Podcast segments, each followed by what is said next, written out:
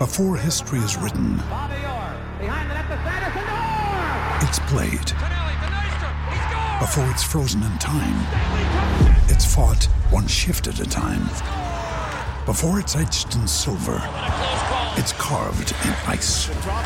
What happens next will last forever. The Stanley Cup Final on ABC and ESPN Plus begins Saturday. Another day is here, and you're ready for it. What to wear? Check. Breakfast, lunch, and dinner? Check. Planning for what's next and how to save for it? That's where Bank of America can help. For your financial to-dos, Bank of America has experts ready to help get you closer to your goals. Get started at one of our local financial centers or 24-7 in our mobile banking app. Find a location near you at bankofamerica.com slash talk to us. What would you like the power to do? Mobile banking requires downloading the app and is only available for select devices. Message and data rates may apply. Bank of America and a member FDIC. When you need mealtime inspiration, it's worth shopping Kroger, where you'll find over 30,000 mouthwatering choices that excite your inner foodie. And no matter what tasty choice you make, you'll enjoy our everyday low prices, plus extra ways to save, like digital coupons worth over $600 each week. You can also save up to $1 off per gallon at the pump with fuel points. More savings and more inspiring flavors make shopping Kroger worth it every time. Kroger, fresh for everyone. Fuel restrictions apply.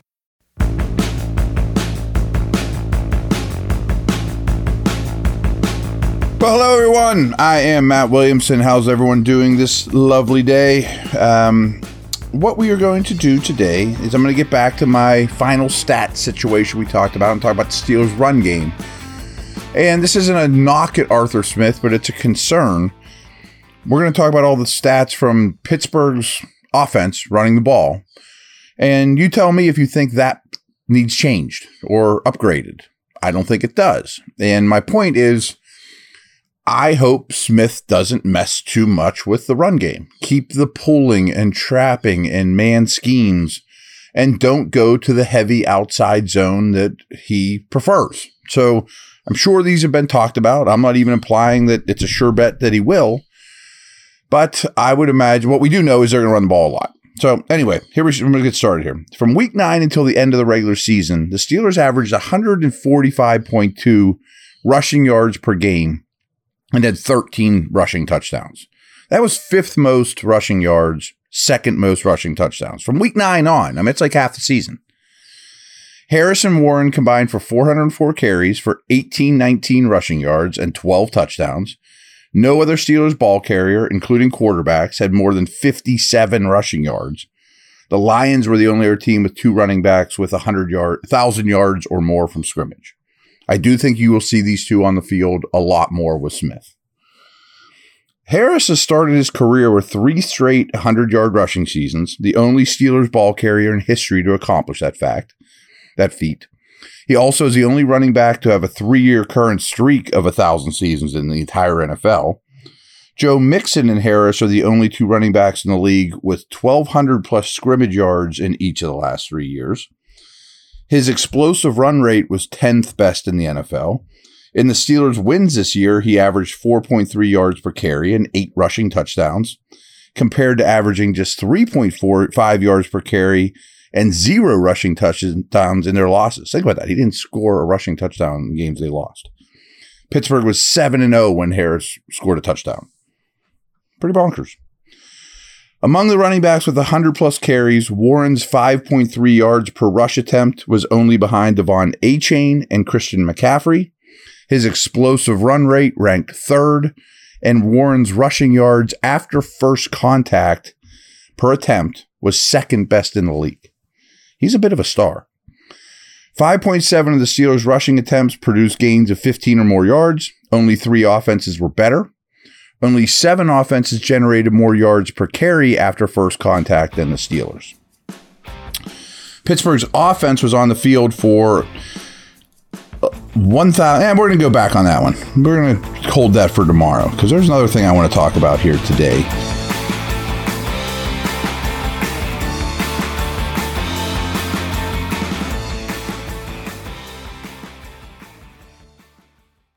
Want to tell you about our friends at Bet Online. With NFL playoffs here and the NBA season in full swing as it is, Bet Online has you covered with all the up to the second odds, news, and scores. With additional odds, lines, trends, and info on both desktop and mobile, you can access the world's best wagering information anytime. Head there today to get into the action and see all the updated odds. Remember, use the promo code BLEAV, B L E A V, all one word, all caps, to receive your 50% welcome bonus on your first deposit. Bet Online where the game starts. Ryan Reynolds here from Mint Mobile. With the price of just about everything going up during inflation, we thought we'd bring our prices down. So to help us, we brought in a reverse auctioneer, which is apparently a thing. Mint Mobile unlimited premium wireless. Ready to get 30, 30, bit to get 30, bit to get 20, 20, 20, bit to get 20, 20, bit to get 15, 15, 15, 15 just 15 bucks a month. So, Give it a try at mintmobile.com/switch. slash $45 upfront for three months plus taxes and fees. Promo for new customers for limited time. Unlimited more than 40 gigabytes per month. Slows. Full terms at mintmobile.com.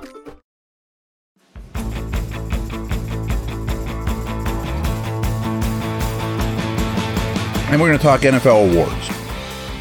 And the Steelers are right in the mix of these things, to be honest with you. So, the most valuable player finalists are Josh Allen, Lamar Jackson, Christian McCaffrey, Dak Prescott, Brock Purdy. Now, you should know all votes were cast after the, the regular season. So the fact that Dak got beat bad or Lamar didn't go as far as he wanted, Allen didn't get to the final four means nothing. So playoffs don't matter at all for these awards. That being said, Lamar's going to win, and he would get my vote as well. I got no problem with that whatsoever. The five finalists for Defensive Player of the Year are DaRon Bland, cornerback from Cowboys, who had a million pick sixes, Maxx Crosby, Myles Garrett, Micah Parsons, TJ Watt. And those last four with Nick Bosa to me make out the five elite edge rushers in the league. I think Garrett's going to win it. Frankly, and being as unbiased as possible, Watt deserves it. He had the best season. He had the best statistics. Yes, he missed a little bit of time, but not dramatic amounts. Garrett had one sack in his last six games. And yes, the Browns defense was the best out of these out on here. Fr- frankly, Bland has no chance, and the two Cowboys don't even cancel each other out to me. And frankly, I think Crosby should be second. I mean, he eats a ton of snaps and gets no help. But yes, the Browns defense was the best of these groups, but it was unbelievably good at home and very average on the road. So, you know, hold that with however you want. But in the end, their defense was great. Probably the third or fourth best in the league, clearly behind the Ravens. But on the road, it was very average. And I'm not a proponent of you just give the award to the best player on the best defense. I mean, then maybe Roquan Smith should have a, an argument or, you know, somebody like that. Watt had the best year. Offensive player of the year, which should never go to a quarterback now. Tyreek is a finalist. Lamar is a finalist. CeeDee Lamb's a finalist, as is Dak and McCaffrey. So to me, Lamb was unbelievable, but he was slightly behind Tyreek. Tyreek versus McCaffrey is the conversation. And Tyreek missed a game or two, and he was on this quest to get to 2,000 yards. He didn't get there, and I think McCaffrey ends up running away with this. Nah, that, I mean, that is a joke, but hey, he did pretty well running the ball. Guy scores an unbelievable amount of touchdowns. He changes the game. That was probably the best offense in the league. So I think McCaffrey wins that award soundly. This is nuts to me. The offensive rookie of the year, it's going to go to Stroud, but Puka Nacua set records. So those two, basically any year that they would be in it, would win this. And poor Puka is stuck behind an all-time great rookie quarterback season. Sam LaPorta, the season he had, would probably win it 50% of the years, as would his teammate Jahmyr Gibbs, who's also a finalist. Bijan Robinson comes from the Arthur Smith team. He was my preseason vote and fell short. Again, could have been used a little more, yes, but didn't have a bad season. So it's going to go to Stroud, but Puka had an unbelievable year, and Gibbs and LaPorta were really strong as well. Now, this could work in the Steelers' favor because the defensive rookie of the year candidates are about as weak as I can remember. And Joey Porter Jr. is one of them. Will Anderson for Houston's the other. Jalen Carter, defensive tackle for the Eagles. Kobe Turner, you probably don't even know who that is, defensive tackle from the Rams. And Devon Witherspoon, who was a very highly drafted corner. They almost all have equal cases. And this was Carter's award to win. But he was actually, when the Eagles fell apart the last six, seven games of the year, whatever it is, probably even more than that, to be honest, he was losing playing time. He was hitting a rookie wall. He was not producing. So he became more of as much of the problem as the solution because early in the year he was unbelievable and was running away with this. Witherspoon was great, pretty much start to finish the Porter was better, to be honest. But the thing that hurts Porter is it took him a month or so to be an every down starter. But Witherspoon didn't travel with number ones. I've cited the stats, which I don't 100% believe, but mostly believe. Corner stats are a little rough. But his stats are remarkable against number one receivers. Kobe Turner was phenomenal next to Aaron Donald. I mean, followed him around, learned from him like crazy. One of these unknowns and I think he's got a real chance to win it, but I bet some voters just don't know enough about him. So I think the award will go to Will Anderson. A lot of good vibes in Houston, especially late in the year. Again, playoffs don't matter, but none of them I thought were great. So I think Porter's in the mix. I'm going to skip comeback player of the year because I think it's kind of dumb. And I guess I'm not going to skip it, but Damar Hamlin's going to win it. And hey, it's a tremendous story. I'm very happy for the young man. He's done a lot of good things in Buffalo, in our hometown of Pittsburgh. He's a pit guy. He barely played this year, though. Like, it should go to Baker Mayfield or Joe Flacco, but it won't. Anyway. Um, last one I want to talk about. I'm not going to dig into assistant coach of the year. I guess we could. It's going to be either Ben Johnson or Mike Macdonald, Monken with the Ravens, Schwartz with the Browns, and Slowik with the Texans are the others in the mix. Three out of the three of these five are in the AFC North. Two from the Ravens. Um, it's going to go to Macdonald or Johnson. That's a total coin flip.